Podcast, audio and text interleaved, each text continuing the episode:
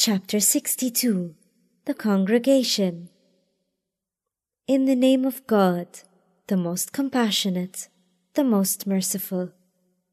Everything in the heavens and on earth praises God, the Sovereign, the Holy, the Almighty, the Wise. It is He who raised among the unlettered a messenger from among themselves to recite to them His signs to purify them and make them grow spiritually, and teach them the scripture and wisdom, although before that they were in complete error, and to confer all these benefits upon others of them who are yet to join. This is the grace of God, that He grants to whomever He wills, and God possesses the supreme grace.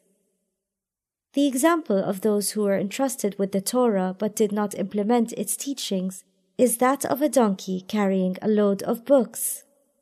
What a miserable example of those who deny God's signs! He does not guide those who are unjust.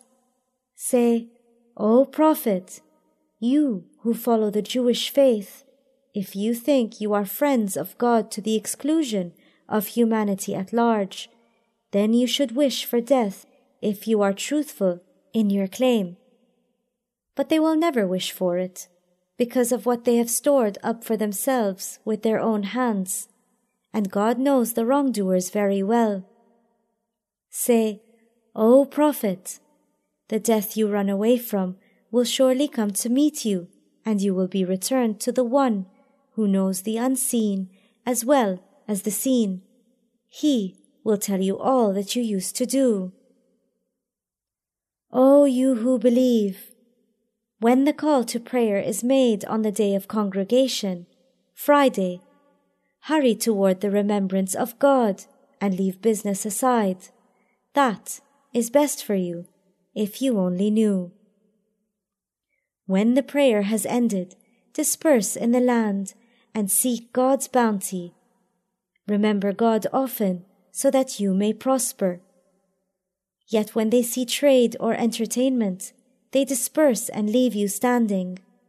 Say, O Prophet, what is with God is better than entertainment and commerce, for God is the best of providers.